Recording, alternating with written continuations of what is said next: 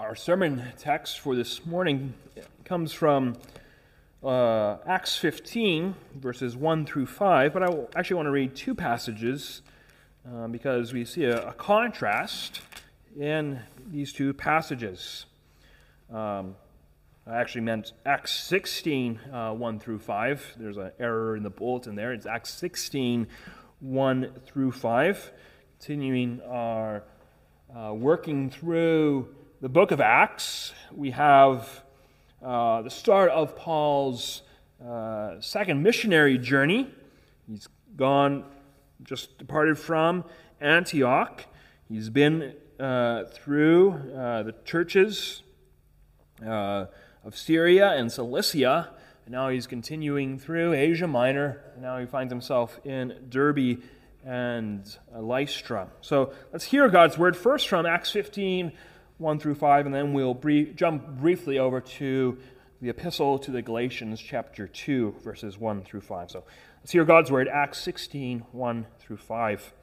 Then he came to Derbe and Lystra, and behold, a certain disciple was there named Timothy, the son of a certain Jewish woman who believed, but his father was Greek. He was well spoken of by the brethren who were at Lystra and Iconium. Paul wanted to have him go on with him and he took him and circumcised him because of the Jews who were in that region, for they all knew that his father was Greek. And as they went through the cities, they delivered to them the decrees to keep, which were determined by the apostles and elders at Jerusalem. So the churches were strengthened in the faith and increased in number daily. And jumping to Galatians, Galatians chapter 2 verses 1 through 5. Then, after 14 years, I went up again to Jerusalem with Barnabas, and also took Titus with me. And I went up by revelation and communicated to them that gospel which I preach among the Gentiles, but privately to those who were of reputation, lest by any means I might run or had run in vain. Yet not even Titus, who was with me, being a Greek, was compelled to be circumcised and this occurred because of false brethren secretly brought in, who came in by stealth to spy out our liberty which we have in Christ Jesus, that they might bring us into bondage, to whom we did not yield submission even for an hour, that the truth of the gospel might continue with you. As we've worked through Acts 15, You've seen again and again, at this point, it's probably been drilled into your mind that circumcision is a matter of indifference. It's not necessary to be circumcised to be saved.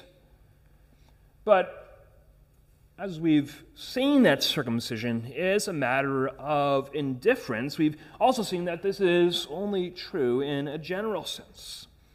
If I were to live in a bunch uh, of Christians who were saying, you've got to be circumcised if you want to go to heaven, and I went and circumcised my son as a result of that, I would be sinning. Suddenly, it wouldn't matter whether.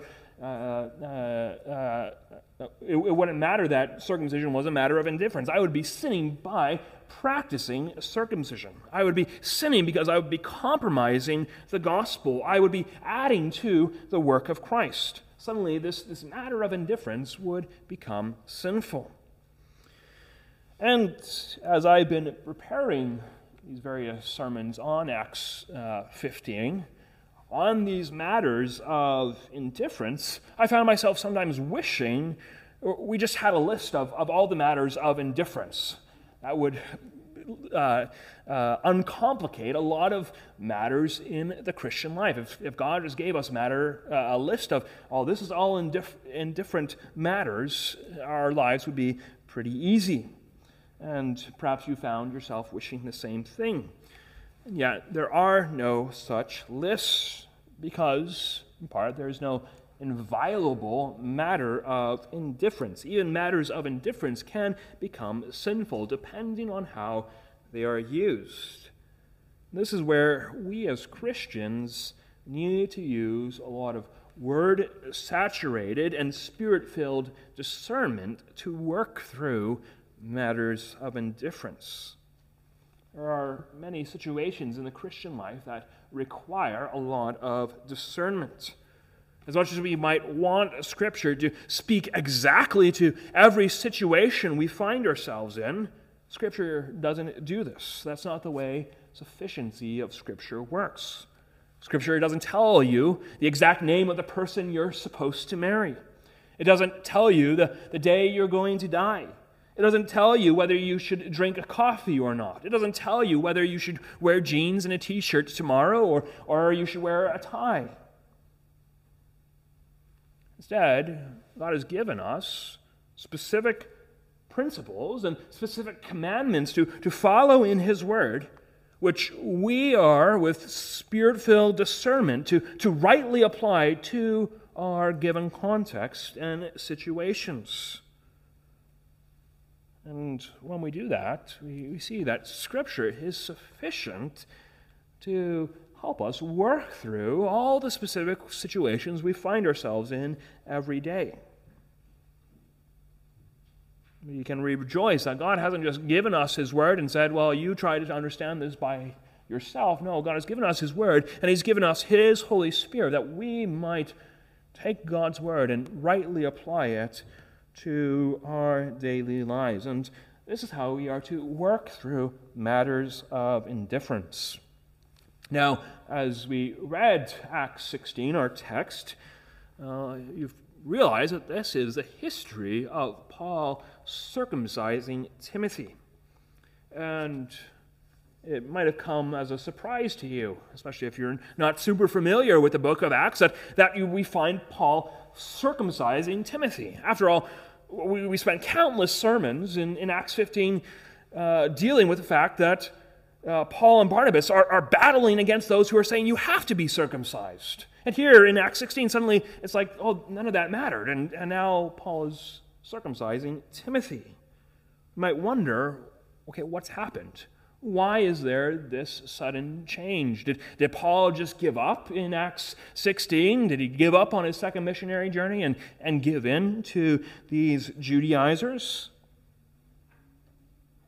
Well, the answer is no. And, and what we instead find in our text is Paul taking this matter of indifference, this matter of circumcision, and wisely applying it to the particular context of Timothy.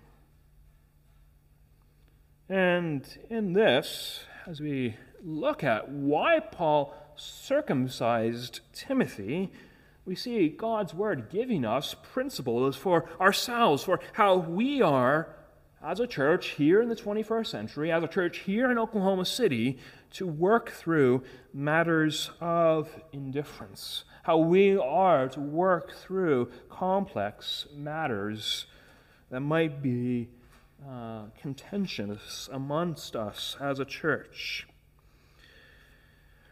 And it's really important for us to work through the difficult matters in a very careful manner.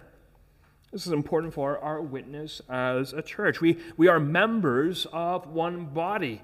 We, we confess one Lord and one Savior. We have all been baptized.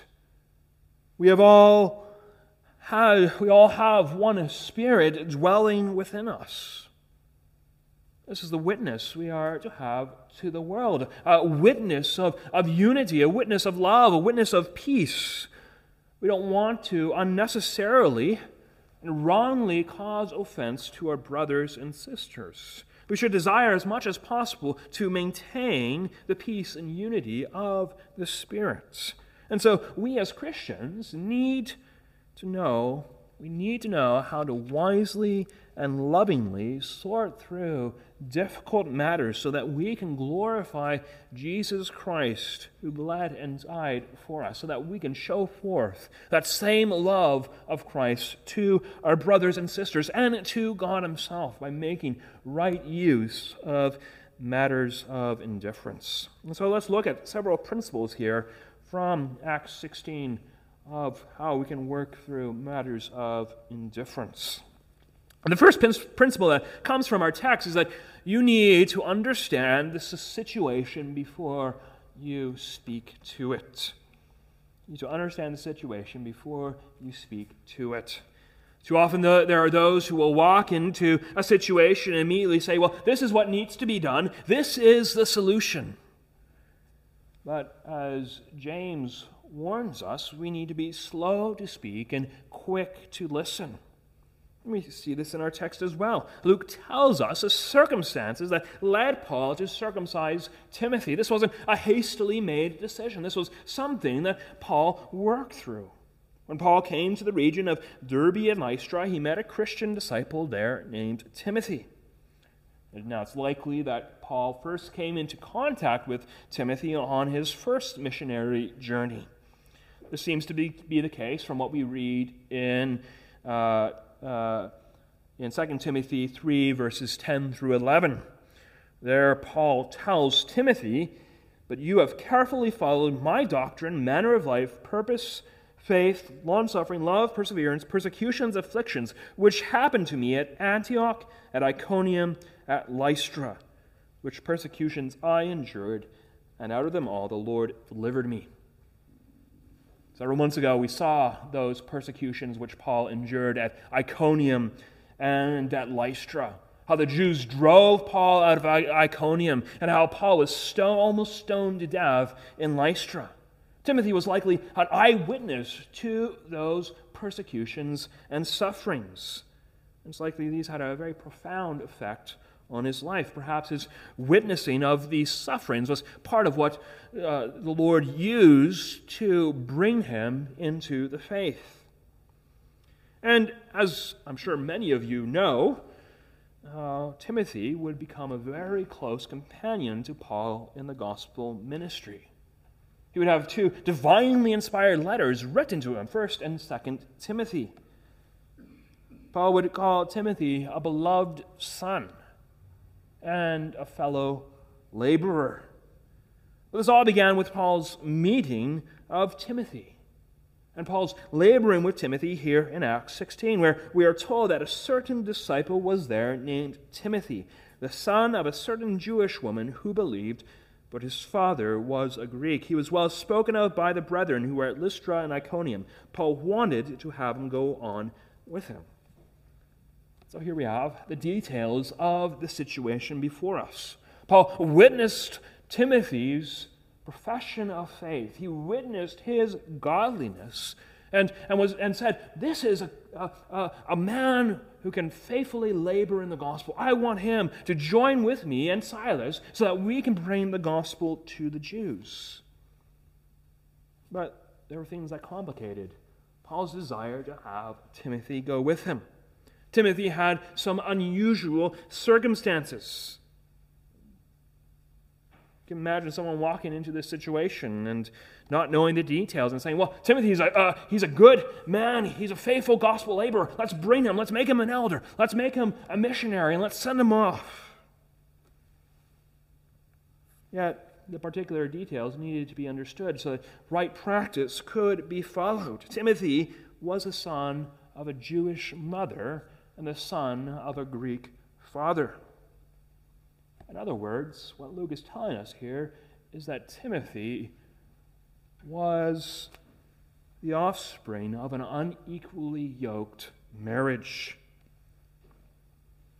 Timothy was raised in an unequally yoked household. While his mother was a believer, his father was not. His father was a Gentile.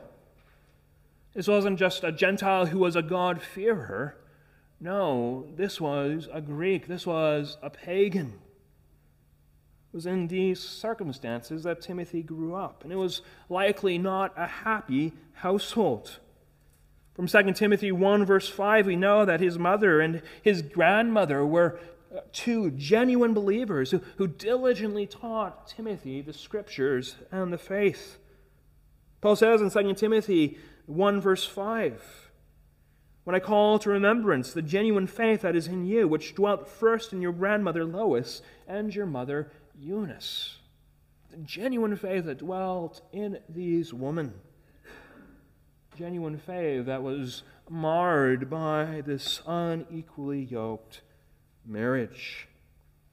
We know it could not have been a happy household because Timothy was never circumcised. Timothy should have been circumcised. It's very obvious from our text that his father refused to have him circumcised. His father, like most Gentiles, detested the act of circumcision at this time. And how Eunice, Timothy's mother, must have pleaded with her husband, circumcise Timothy, give him the covenant sign. How she must have pleaded with her husband, and how distressed she must have been that her son was not circumcised. He was not given that covenant sign of God's people. And this would have meant that Timothy would have a certain level of ostracization among his Jewish family members.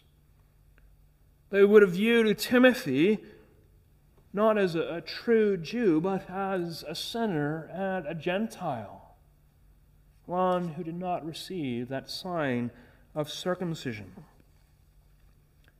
So Timothy wasn't circumcised. But the other aspect of this is that Eunice married an unbeliever.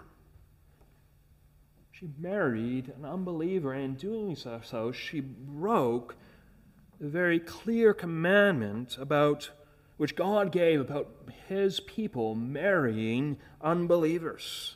This was something that was not to be done. But there's one lesson from the historical books of the Old Testament. It is that the union between a believer and an unbeliever never results in good. It always results in spiritual affliction. It always leads to a sorrowful and distressed marriage. You know, Solomon fell into sin because of the influence of his unbelieving wives. His unbelieving wives led his heart away from the Lord. Malachi would testify against Israel with these words. Malachi said, Judah has dealt treacherously, and an abomination has been committed in Israel and in Jerusalem. For Judah has profaned the Lord's holy institution which he loves. He has married the daughter of a foreign God marry the daughter of a foreign god. Eunice had married an unbeliever. Eunice brought suffering upon herself and her son because of her failure to abide by the law of God. And so these are the, the specific aspects of Timothy's situation. He should have been circumcised as a Jew when he was born, but he wasn't because of his complex home life. But there is a broader situation to consider as well if we are to understand why Paul went and circumcised Timothy. As we work through difficult situations, we, we don't just need to understand the particular information of, of, a particular, of a particular person or a particular circumstance. We also under, need to understand those, those, broader, those broader circumstances. This is what we find here in the rest of our text. Paul wants Timothy to labor with him in the gospel. Part of that means Timothy needs to be able to go to Jewish synagogues and preach the gospel to Jews. Paul cannot do this if Timothy remains uncircumcised. And the issue here isn't that an uncircumcised person it wouldn't be allowed into the synagogue. We know that God-fearers, those Gentiles who, who wanted to follow the Old Testament but didn't want to be circumcised, were allowed in the synagogues. They were allowed to, to be there to hear the reading and preaching of God's Word.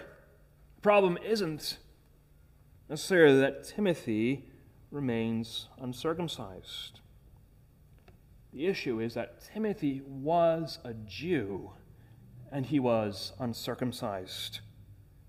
For Paul to allow Timothy to remain uncircumcised as a Jew would have brought unnecessary offense to the gospel.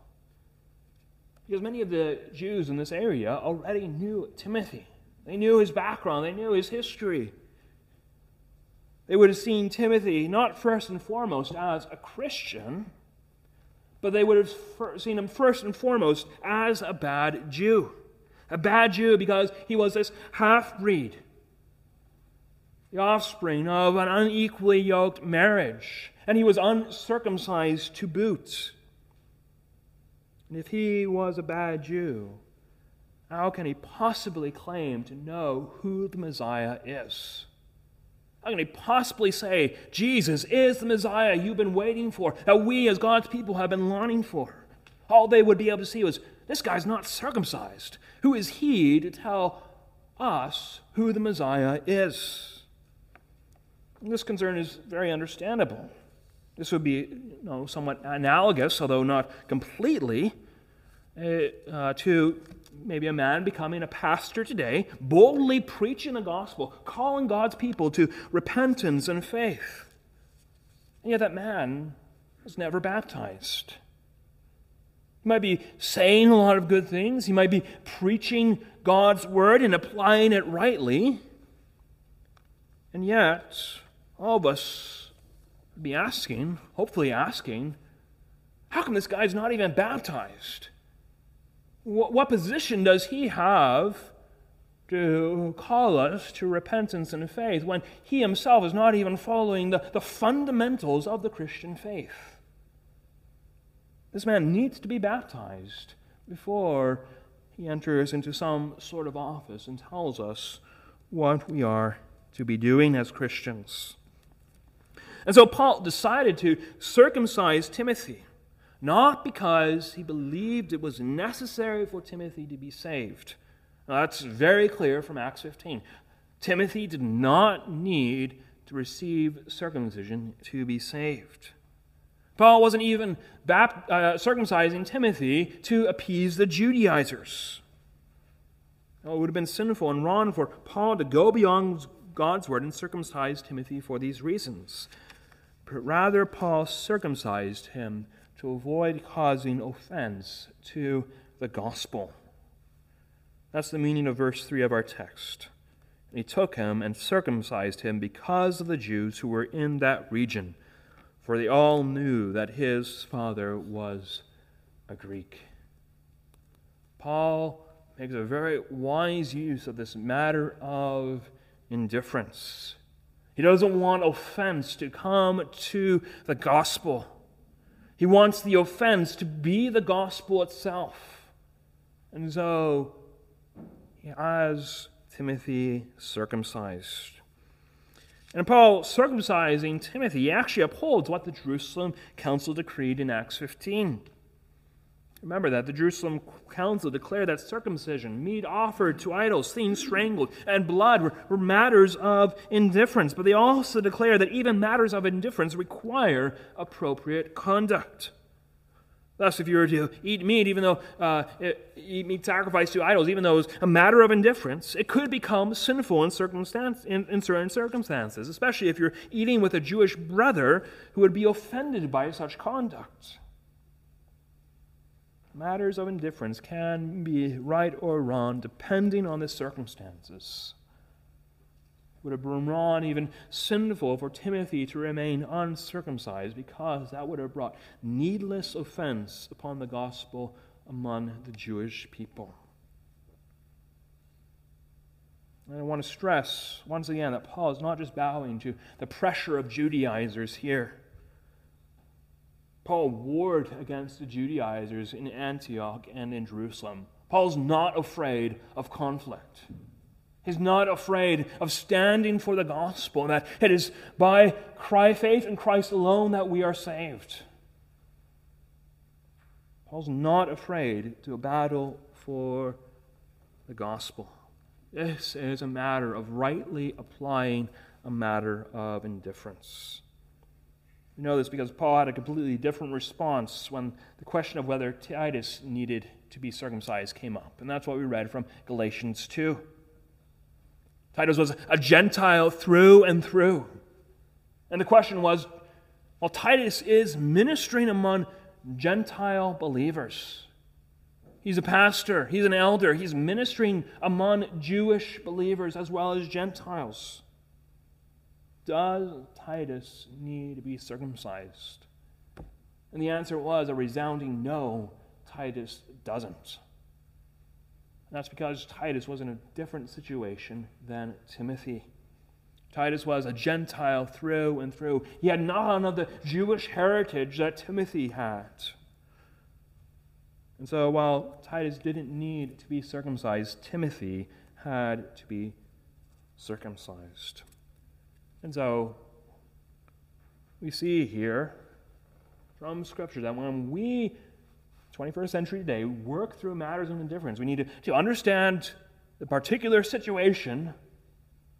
We also need to understand the broader situation so that we can make a right decision regarding matters of indifference.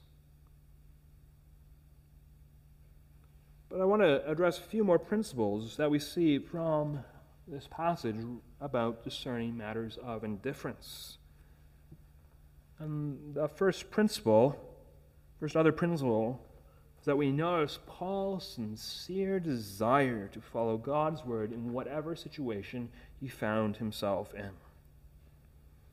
Now, Paul isn't just making up decisions on the fly, following his own personal thoughts or opinions. Paul is wanting to apply God's word faithfully in every situation he comes to. And he recognizes as well that the application of God's word will change depending on the circumstances. Titus is, Titus is not circumcised, Timothy is circumcised.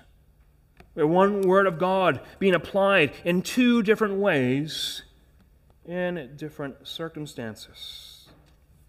So when you make decisions, you need to be sure that those decisions are based upon God's Word.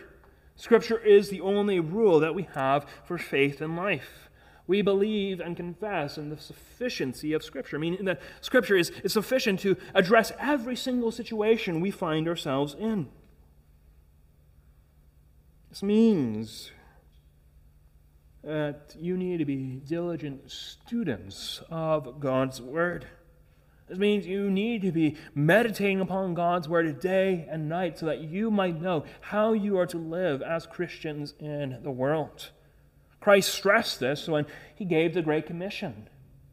Christ stressed this when he said that the church is to teach all things that Christ has commanded. We are to know all things that Christ has commanded so that we might rightly live as God's people in this world. Scripture must be the only rule we have for faith and life. Like Paul did, we too must seek to know God's Word and apply it in our daily lives. And so when you have a conscience issue or a conviction, and I, and I bring up matters of, of conscience or, or conviction conviction because sometimes uh, these can be matters of indifference that you, you have wrongly raised to the matter of uh, to, to the height of uh, conviction. You must be assured that your matters of conscience your matters of conviction have scriptural precedent we live in a society that declares that one can have untouchable convictions or beliefs because they are conscience issues.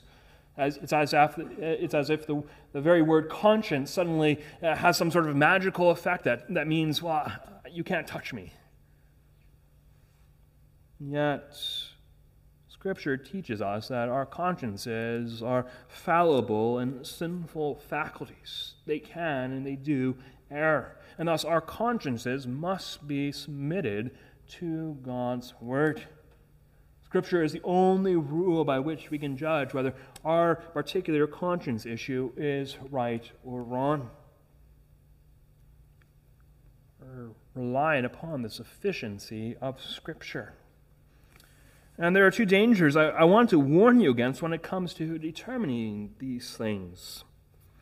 Uh, the first danger is that we just have an outright rejection of God's word, and, and instead we follow our own heart.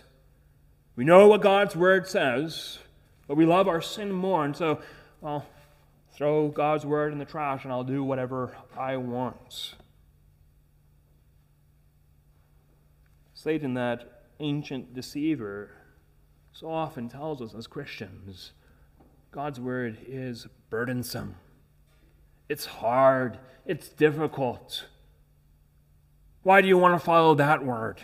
It's so much easier if you just follow your own heart. So much more beneficial for your happiness if you know you just put God's word to the side and you do what you want to do. This is a, a temptation that comes to us as God's people every single day. You see the devastating effects of this, uh, of such thinking in the early church, we see the Corinthian church rejecting God's word regarding sexual immorality. They reject God's word regarding sexual immorality and allow a member who had committed incest into the full fellowship of the church. You can see them making all sorts of justifications for it. Perhaps that perhaps they said, well, uh, we're allowing this person to be a, a full fledged member here because, well, this is what true love is. This is what it means for us to be loving Christ, to, to accept everybody and to accept every practice. Didn't, didn't Jesus tell us to, to love our neighbor? Well, surely we can love this incestuous man in this way. And perhaps the Corinthian church had some of the, the very same ridiculous slogans that churches create today that, that love is love. And so the first danger that we must be on guard on as, as we seek to follow God's word is that we simply follow the old men, old man and indulge our sinful flesh, rejecting what Scripture says outright. The second danger is similar and yet perhaps more deadly. That is that we make a show of, of submitting ourselves to God's Word. But in actuality, we simply force the interpretation we want onto God's Word. The history of the Christian church demonstrates one thing it is that people can make God's Word say whatever they want it to say. Bible is used for all sorts of wrong and sinfully egregious ends.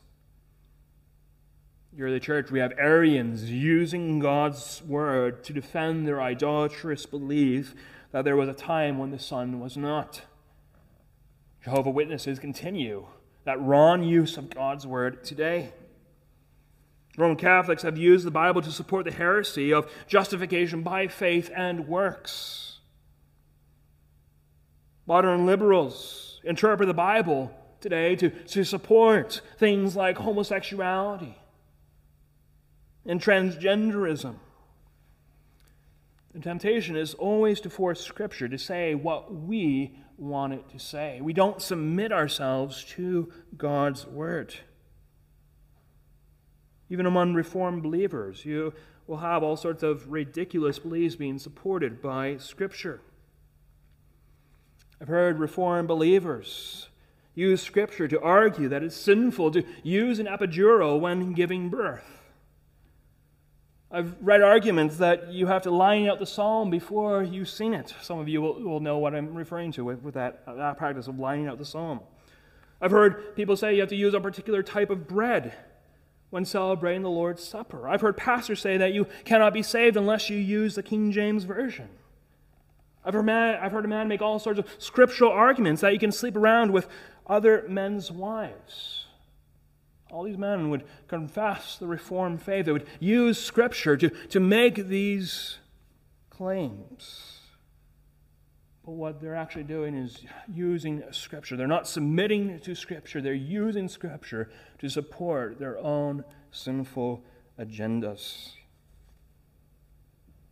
Yet when we as Christians make a decision, there is to be never a pursuing of our own agenda.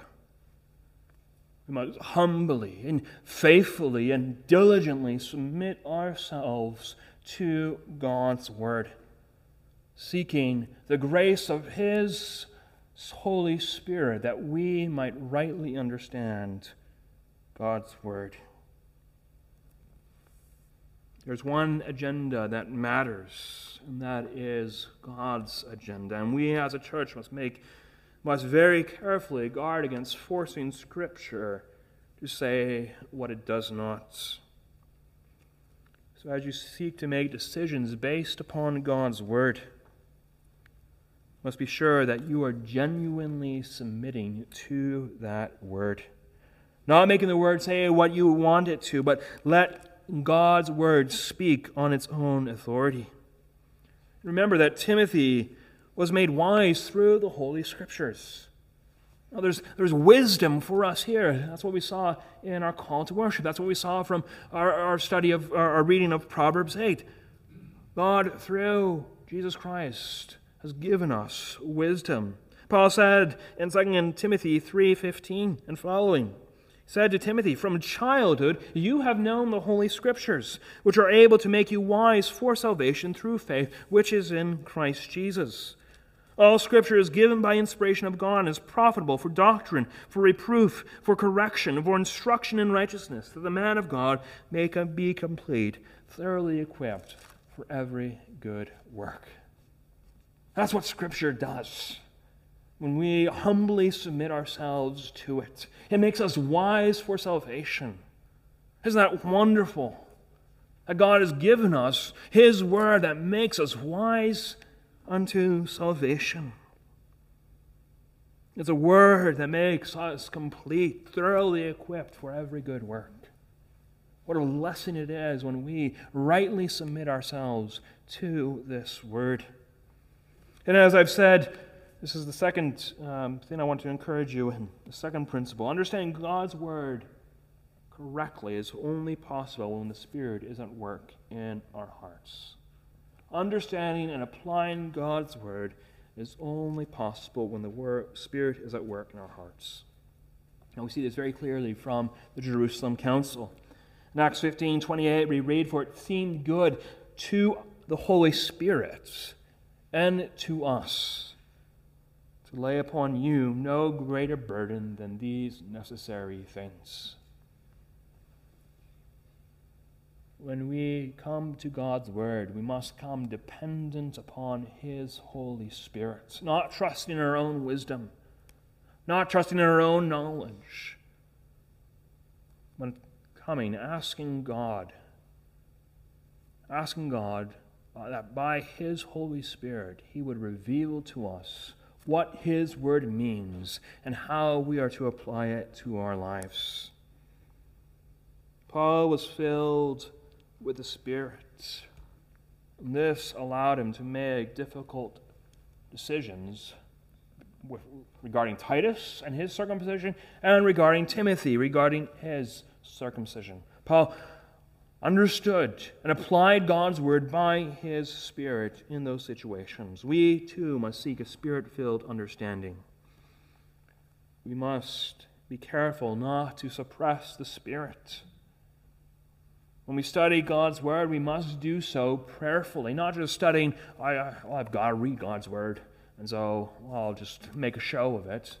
And when we come to God's Word, we come prayerfully, relying upon God's Spirit that He might show us His Word. We come to God's Word to learn about God, so that we might grow in love and in thanksgiving. Let's be careful not to quench the Spirit but rely upon His grace when it comes to understanding His Word and applying His Word as well. And this third and last principle, as you work through whether something is matter of indifference, be sure to ask yourself Has the church made a decision regarding this?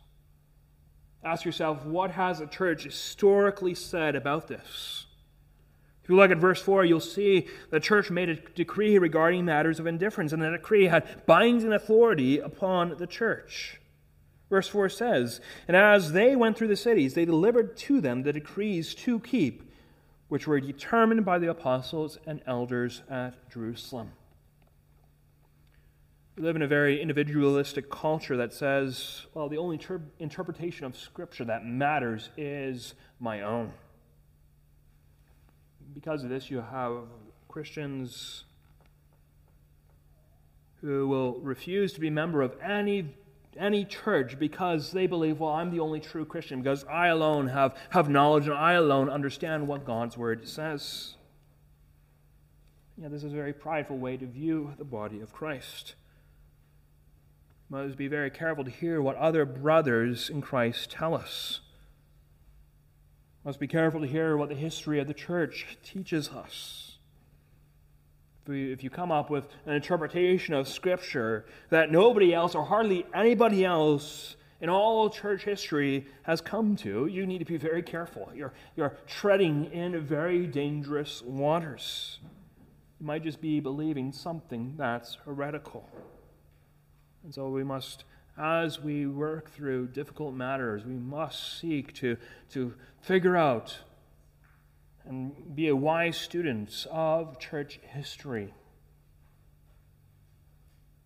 We must submit our consciences to the Word of God, recognizing that God is pleased to use the broader church to help us understand and apply Scripture. And as we conclude here, I want you to just notice how the Lord was pleased to bless the church, uh, the church's uh, use of these indifferent things. The church was strengthened in the faith and grew numerically. A proper and wise use of indifferent things will prosper the church in her faith and cause her to grow numerically. Look there at verse 5, well, verses 4 and 5 of our text. And as they went through the cities, they delivered to them the decrees to keep, which were determined by the apostles and elders at Jerusalem. So that churches were strengthened in the faith and increased in numbers daily. This is a promise that God has for churches who make right use of indifferent things. It promises that they will be strengthened in their faith and that they will grow. So I urge you, when it comes to matters of indifference, seek to love Jesus Christ. Seek to love his church, who's made up of those whom Jesus loves, but very carefully and biblically working through matters of indifference. Let us pray. Our Father and our God, we come before you thankful, Lord, that you have uh, shown your love to your church in Jesus Christ, laying down his life and dying for her. Father, we pray that uh, you would grant us wisdom as your people, that, Lord, we would uh, value and treasure your word in our hearts. Lord, we pray that we would be diligent students of your word. Father, we pray that your Spirit would grant us a right understanding of that word, that we might interpret it rightly and apply it into our, our, our particular situations. Lord, we pray that you would grant us your grace. That, Lord, we would make wise use of indifferent things. And Lord, we pray that you would strengthen us in the faith, and that you would grow us Lord, there would be a people to praise you here in Oklahoma City. We pray in Jesus' name.